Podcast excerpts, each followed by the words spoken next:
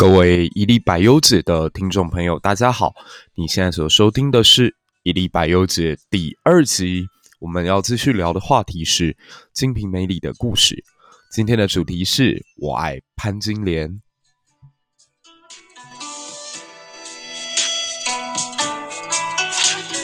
昨天我们提到了《金瓶梅》这本作品的创作背景，以及西门庆为什么那么常会去逛妓院，可能都跟明代到了晚期资本主义兴起之后的社会形态跟风貌有关。那其实有一句话叫做“可恶之人必有他的可怜之处”，在书中各种淫欲骄奢，非常的 糟糕。纵欲无度的西门庆，其实也有他呃可怜的一面。如果大家去看第一回的时候，大家会发现他是家中的一个单身子。那父母在早期对他是百般爱惜，可这家伙呢，不爱读书，而终日闲游浪荡。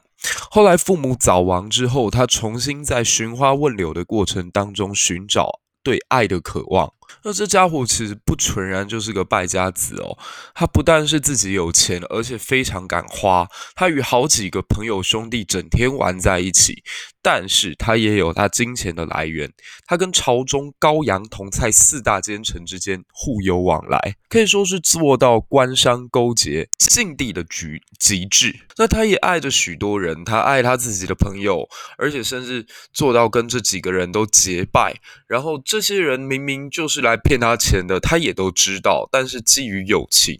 他也都把这个钱都花下去。那他更爱的就是女人啦。大家可以看到，在书中除了潘金莲、李瓶儿、庞春梅以外呢，他来娶他们几个之前就已经有吴月娘啊、孟玉楼啊、孙雪娥啊，甚至是他自己的大老婆陈氏。所以，如果从这个角度来看，他既缺爱，但他又爱这个世界。所以，嗯。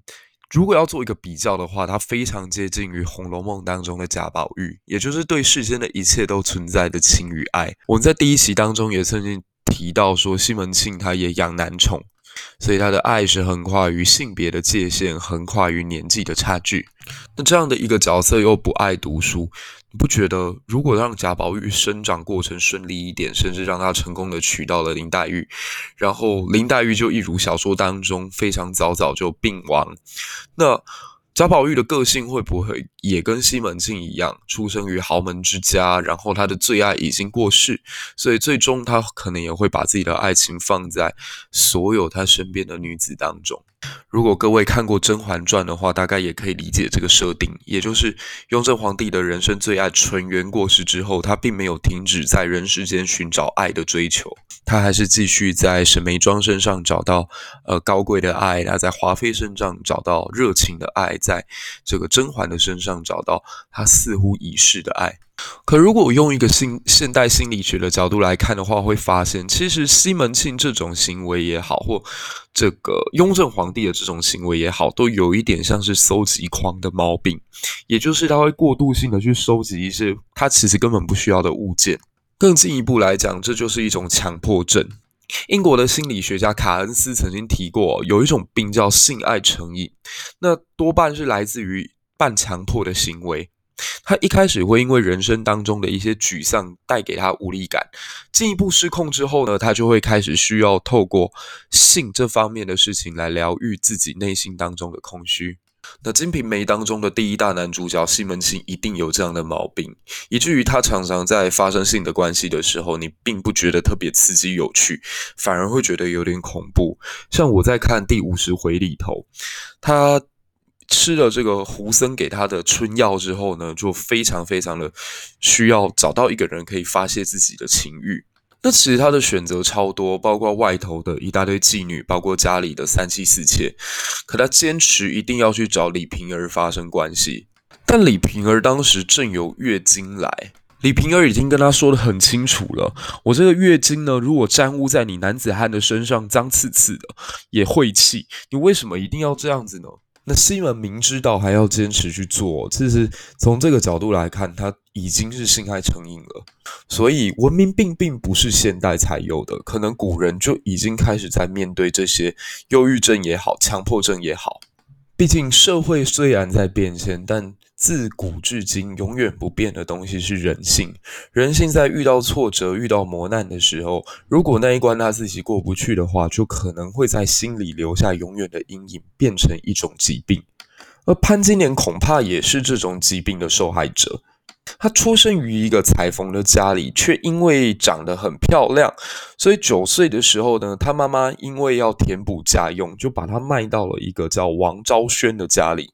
昭轩是古代武将的代称，所以应该是当时宋朝非常有头有脸的武官。潘家由于爸爸死得早，所以妈妈必须得扛起家计。那她在自己一个人没有办法独立支撑的状况之下，就决定以卖女儿来获取自己家中的一点补贴。那潘金莲因为长得很漂亮，所以她在王昭轩家里应该也算是受到了特别的待遇，习得琴棋书画、品竹弹丝，可以说是才貌兼具的一个才女。但在他这么多美好的条件之下，他自始至终在母亲眼中，在别人眼里，他就只是一个商品。我想潘金莲一开始是认命的，是个商品也好，至少我先努力的提高自己的身价。十五岁的时候呢，王昭轩死了，他妈妈就把他从这个王家给领了回来。你以为领了回来之后，代表他苦尽甘来了吗？错，他重新要再陷入人生当中另外一个可怕的深渊。他的妈妈见他现在越长得利落，然后又什么技能都有，于是又花了一点时间找到了附近的张大户，然后以三十两为代价再把潘金莲卖给人家。这位张大户当时已经年过花甲，是一个标标准准的老头，所以原先预想到了这老头家里应该就只是端茶似水，想不到这位老头却色欲熏心，看上了潘金莲漂亮的脸庞。以及性感婀娜多姿的肉体，于是，在自己老婆不知情的状况之下，多次与潘金莲发生关系。那这件事很快的就传到了张大户真正的大老婆耳中，他就非常的恼火，于是跟张大户闹了起来，说要再把潘金莲给送出去。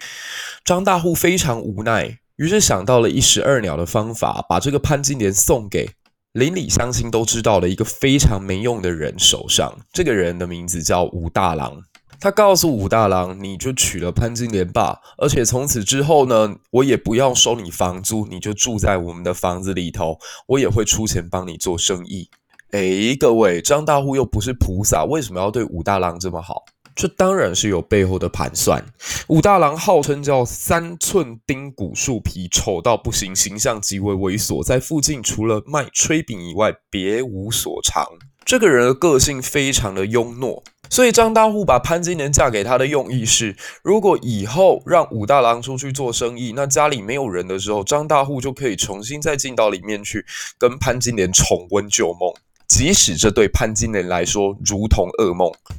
那武大郎其实是知道的，他就算再笨，也不会不知道张大户的意思。但他或许因为贪图小利，为了贪图不用付房租，为了贪图有人帮他做生意，所以他知道张大户想要对自己的老婆做什么，但也默不作声，并没有反抗。大家不妨去想一想，如果你是潘金莲，天生丽质，如何能够自弃到这种地步？我看到这里的时候，都会觉得潘金莲真的很可怜，因为她明明是最美的，却要落到这些最脏的境地当中。一个十五六岁的少女，就这样被恶心的秽物们玷污来玷污去。我记得我曾经在呃讲述这一段过程的时候，呃被批评过。有读者反映，他告诉我，你这种主张潘金莲可怜的看法是过分的女性主义。然后对方在匿名留言给我的时候，甚至愤怒的说到：“说祝我娶到这种潘金莲这样的女孩，戴你绿帽再毒死你。”哎呀，每次是在这个网络上面对到这些残暴的肥宅们，就会觉得真是恐怖。虽然这些人平常大概只会说请、谢谢、对不起，但到了网络上都突然间变得义愤填膺，然后变得攻击力十足。没关系，我也习惯了，我也稍微跟大家 理性讨论一下我对于这段的解读以及看法。首先，我觉得武大郎是愚蠢、丑陋、邪恶，还自以为善良的那种非常让人讨厌的人。我也不觉得在小说当中看得到他有爱潘金莲的任何一点证据。他如果真的爱潘金莲的话，他怎么会坐视张大户这样玷污他？那你可能会替这个武大郎稍微辩解一下说，他就穷啊，他也没有办法。怎么会没有办法？凭借潘金莲的漂亮，以及她自己不是在书中所讲的勤奋、勤奋而且老实吗？你换个地方搬个家，咬一牙，牙一咬，稍微努力一点，或许生活苦一些，应该还是可以创出一番事业来吧。但庸懦的他没有啊，还是选择寄人于篱下，然后任凭自己的老婆被张大户玷污。这个人对潘金莲有情爱可言吗？但是我在猜测哦，这种人内心当中一定会找一大堆善良的理由来，呃，合理化自己所有的行为。他甚至会告诉大家说：“哎呀，人家张大户对我有恩啊，稍微回报一下又如何？”或者用一个更糟糕的心理去想哦，他搞不好是觉得，反正张大户再活也没几天，我不就咬牙撑过去而已嘛。再来就是自身条件跟潘金莲的差距啦，就是我认为像。这种一看就注定条件相差太多、地位落差太大的组合，本身就是一种悲剧。之后我们在聊到《红楼梦》的时候会提到，当中的贾瑞跟王熙凤就是这种关系。贾瑞长相极为普通平常，甚至行为很猥琐，结果他却爱上了精明能干，然后长相极为漂亮的王熙凤。所以在《红楼梦》里头。作者就在第十二回安排了一次王熙凤把贾瑞整死的画面。那这个故事可以两看，你可以看到贾瑞的可怜无辜，但也可以反过来说，这样的畸形的爱情本来就不该存在于人世间。一个努力经营自己，把自己打扮到漂亮的少女，她内心当中对于外表有更高的追求，你不能说这是一种肤浅。我常常在八卦版或者是其他网络空间里头看到里肥宅们对于那些美女们非常不友善的留言的时候，心里都会想：你们到底凭什么？潘以他这种美与条件，他没有道理要自甘堕落于跟这些泥猪贱狗不如的男人在一起啊！所以他其实一直在努力，就是要找到自己突破的这个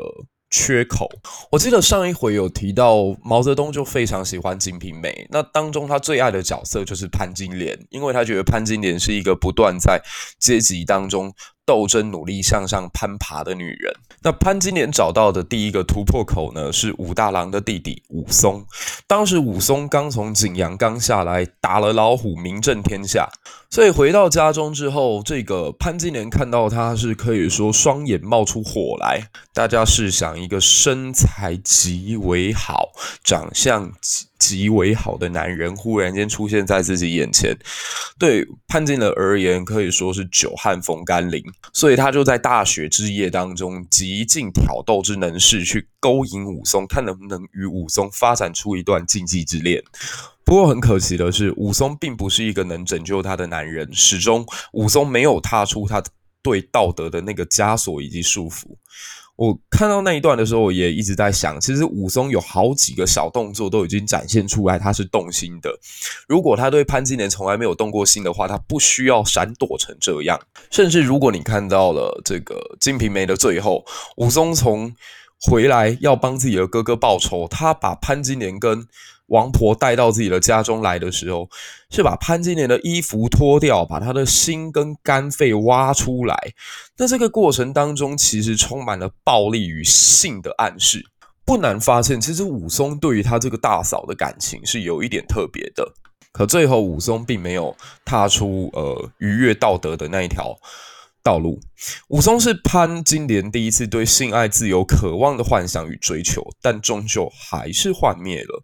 那越得不到的，越是渴望，所以这个欲火最终就把潘金莲摧残成了一个夜叉般的形状。直到西门庆的出现，才某种程度拯救了他。话说，这个武大郎他家隔壁呢，住了一位姓王的婆子。表面上是一个卖茶的，暗地里却是各种兼差，也帮别人提亲做媒。听说啊，他三十六岁就守了寡，也算是一个非常苦命的人。上一回我们也有提到，潘金莲有一天在二楼晒衣服，却不小心用插杆掉了下去，打到走在路上的西门庆。西门庆一眼望上去就爱上了潘金莲，而王婆厉害就厉害在这，她明明就是一个隔壁的村妇，却。仔细的观察到潘金莲跟西门庆两个人脸上的变化。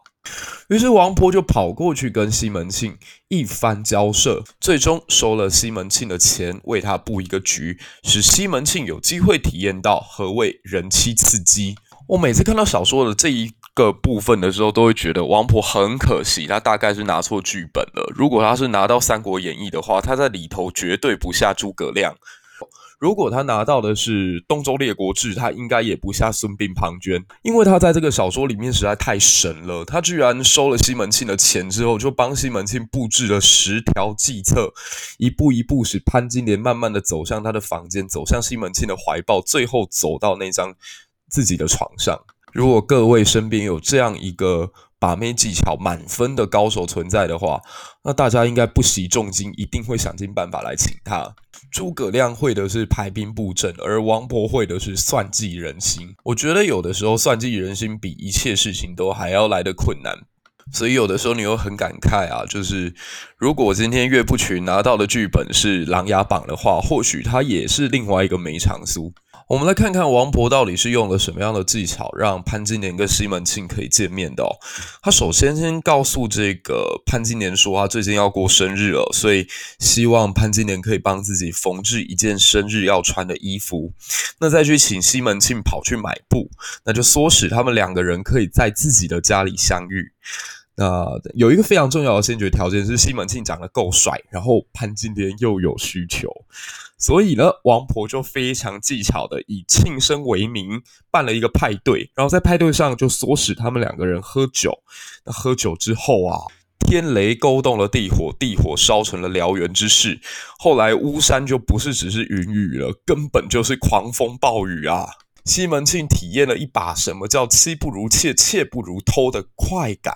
潘金莲这里更是风月酒惯，本事高强的，如何不喜欢？他交颈鸳鸯戏水，鬓头鸾凤穿花，喜滋滋连理枝生，美干干同心带结。那性爱画面描写的更是丝丝入口，什么恰恰音声不离耳畔，津津甜睡笑吐舌尖，星眼朦胧细细汗流香玉颗，酥胸荡漾涓涓露滴牡丹心啊！这一段性爱在第一次看的的时候觉得。太刺激了！怎么有办法描写的这么好？那再读觉得非常的有趣，就是一个三百多年前的呃作家，居然可以把性描述的如此露骨。可我现在在看，觉得这一段好感动。除了是这一段，比起汤显祖的《牡丹亭》当中柳梦梅跟杜丽娘那场在花园里头的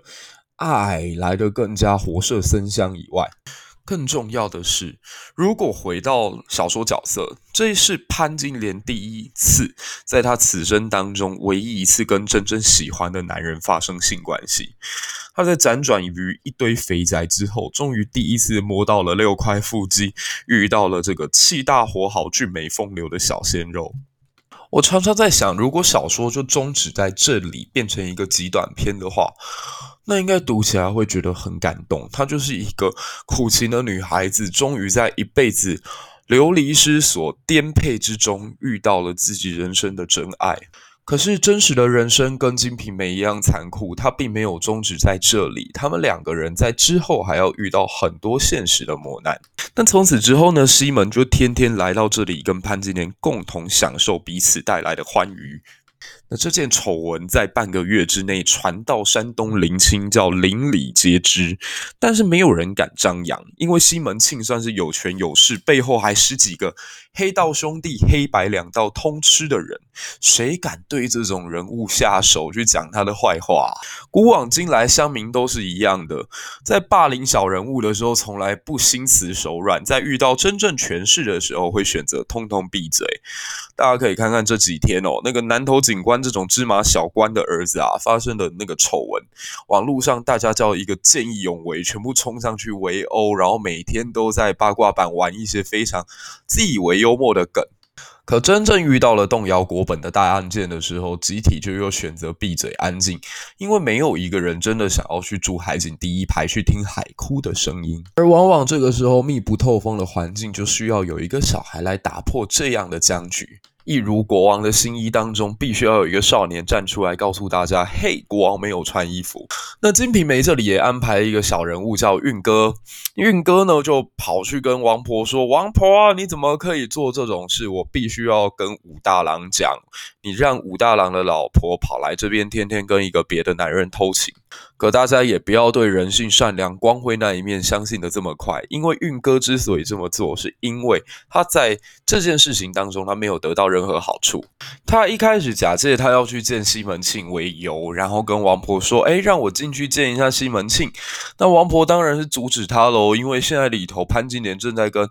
王呃西门庆快乐，怎么可以让你这个小孩子进去破坏了气氛呢？然后这一位运哥就说：“哎，干娘啊，你有。”好的东西不要独自吃啊，也应该把些把些汁水与我挟一挟。那王婆当然是不鸟这种威胁喽，就是觉得你这个小孩子凭什么来威胁我？结果啊，这个运哥就说道：“你呀、啊，不要以为这件事情滴水不漏，如果让我说出来，只怕那个武大郎听到之后立刻发作，你就不好受了。”那王婆听到这里就很不爽，就骂他什么小猢狲，你也敢来我老娘这里放屁？然后运哥就都看到，既然双方已经撕破脸了，于是跟着大骂：“我是小猢猻，那你就是马伯六做牵头的老母狗。”哎呀，我看到这一段的时候真的是大笑。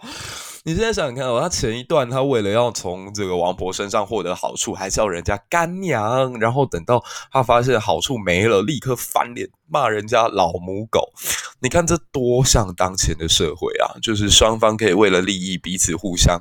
假惺惺的称兄道弟，但实际上呢，却把对方骂得猪狗不如。所以《红楼梦》其实它不只在看人的欲望，我觉得也在看人的本质跟本性。几百年来，其实人都没有怎么改变，在东方文化之下，其实我们还是活得如此的虚伪。那当然，后来乔运哥勒索王婆失败，他就把这件事情告诉了武大郎，武大郎气到不行，就冲进来要抓奸。有抓奸的过程当中呢，这个西门庆是踢了他一脚，把他踢到吐血。那眼看事情别康，潘金莲跟王婆只好下了一个更狠的决定，那就是毒杀武大郎。那当然，很多人看到这里会觉得潘金莲有必要做得这么绝吗？你一定要杀掉武大郎吗？如果从小说的那个环境跟状况来看哦，潘金莲还真的别无选择，因为他跟呃西门庆这一段。丑事爆发出来之后，别忘了，武大郎还有一个当官的弟弟，而这个弟弟凡事都做得很绝。如果让他知道了，那潘金莲大概必死无疑。所以武大郎只要活着一天，对潘金莲来说就是一个威胁。武大郎时时刻刻都有可能把这个消息透露给他的弟弟武松知道。武松是个暴脾气，你不晓得在他知道之后会做出什么来。所以潘金莲表面上有选择，实际上已经是走投无路。他也只好为他自己生命当中所要追求的这件事情，纵身一跃，跳到那个无尽的深渊当中。于是他在王婆的唆使之下去买了砒霜药，然后放在表面上给武大郎调身体的中药汤当中，每天喂他一点，每天喂他一点，直到最后武大郎气绝身亡，七孔流血。然后王婆居然能够从隔壁过来，旁若无事的把这个尸体处理掉，阴狠歹毒，可谓是金瓶第一啊！所以很多人就开始在猜测，这个《金瓶梅》当中的王婆到底是什么来历？为什么可以这么可怕、这么心机、这么有智慧，杀人设计、收买人心？样样精通，所以 四五年前吧，好像中国有一位网友就在推测说，这个王婆呢，她人生当中一定闯荡过江湖，而且从她看男人的那个角度，她能够凭据潘驴邓小闲五个标准帮男人排名，就可见她一定是阅人无数，甚至年轻的时候很多人追过她。然后她的本职工作又是在卖茶。各位现在有没有把这三条线索放在一起？一个游走江湖，曾经美艳到王公贵族全部拜倒在他石榴裙下，然后又能够种花卖茶，这不就是《天龙八部》里面的王语嫣吗？然后网友就去推测，其实《水浒传》里面讲的那个时间点，应该是在西元一一一九年的时候，然后。天龙八部结束的那个片段是在太皇太后高氏去世，宋哲宗赵许正式亲政的一零九三年。也就是说，这两部作品大概相差二十年的时间。那王语嫣出现在天龙八部里头的年纪大概二十几岁，诶在《金瓶梅》里头的王婆大概四五十岁，有没有发现惊人的对上了？那为什么后来王语嫣会从清纯善良、人见人爱的神仙姐姐，变成这么丑恶、这么可怕的王婆？其实也很容易思考，毕竟她当时选择跟着慕容复，慕容复是已经发疯的状态，应该是命不久矣。所以当王语嫣把慕容复带回他的故乡。山东的时候，其实慕容复大概已经神志不清了。王语嫣的后半人后半段人生，要么是照顾一个疯子，在这个过程当中丧失了所有的神仙灵气，要么就是在她老公死后，被这个世间所有的一切现实折磨，最终不成人形。那这当然是一家之言，大家可以姑且听之，笑笑就好。可是我觉得这里也侧面反映了为什么《金瓶梅》的开头东吴弄珠客会说：“读金瓶梅而生怜悯怜悯心者，菩萨也；生畏惧心者，君子也；生欢喜心者，小人也；生效法心者，乃禽兽也。”因为这里头的每一个角色、每一个人物，在残酷的人世当中被摧残折磨之后，其实一个一个都不成人形，但他们又要努力的活出人样。所以潘金莲可以是可怜的，王语嫣也可以是可怜的，西门庆也同样是可怜。蒋勋说过：“对人性的无知，才是使人变坏的照应，因为他不懂得悲悯。”如果你看完《金瓶》之后，或许你会对人世当中每一个丑陋的存在多一份同理的心，因为每个人的生长都有他的无奈。好啦，这就是我们这一期的一粒百忧解，我们也聊了一下，在最近呢，因为冷淡熊恶搞了三国而非常爆红的周都督，他曾经讲过一句话说。呵，那个小潘姑娘长得嘿，哈哈哈。那我们这一期呢，就稍微跟大家介绍一下这位长得嘿的小潘姑娘到底怎么一回事。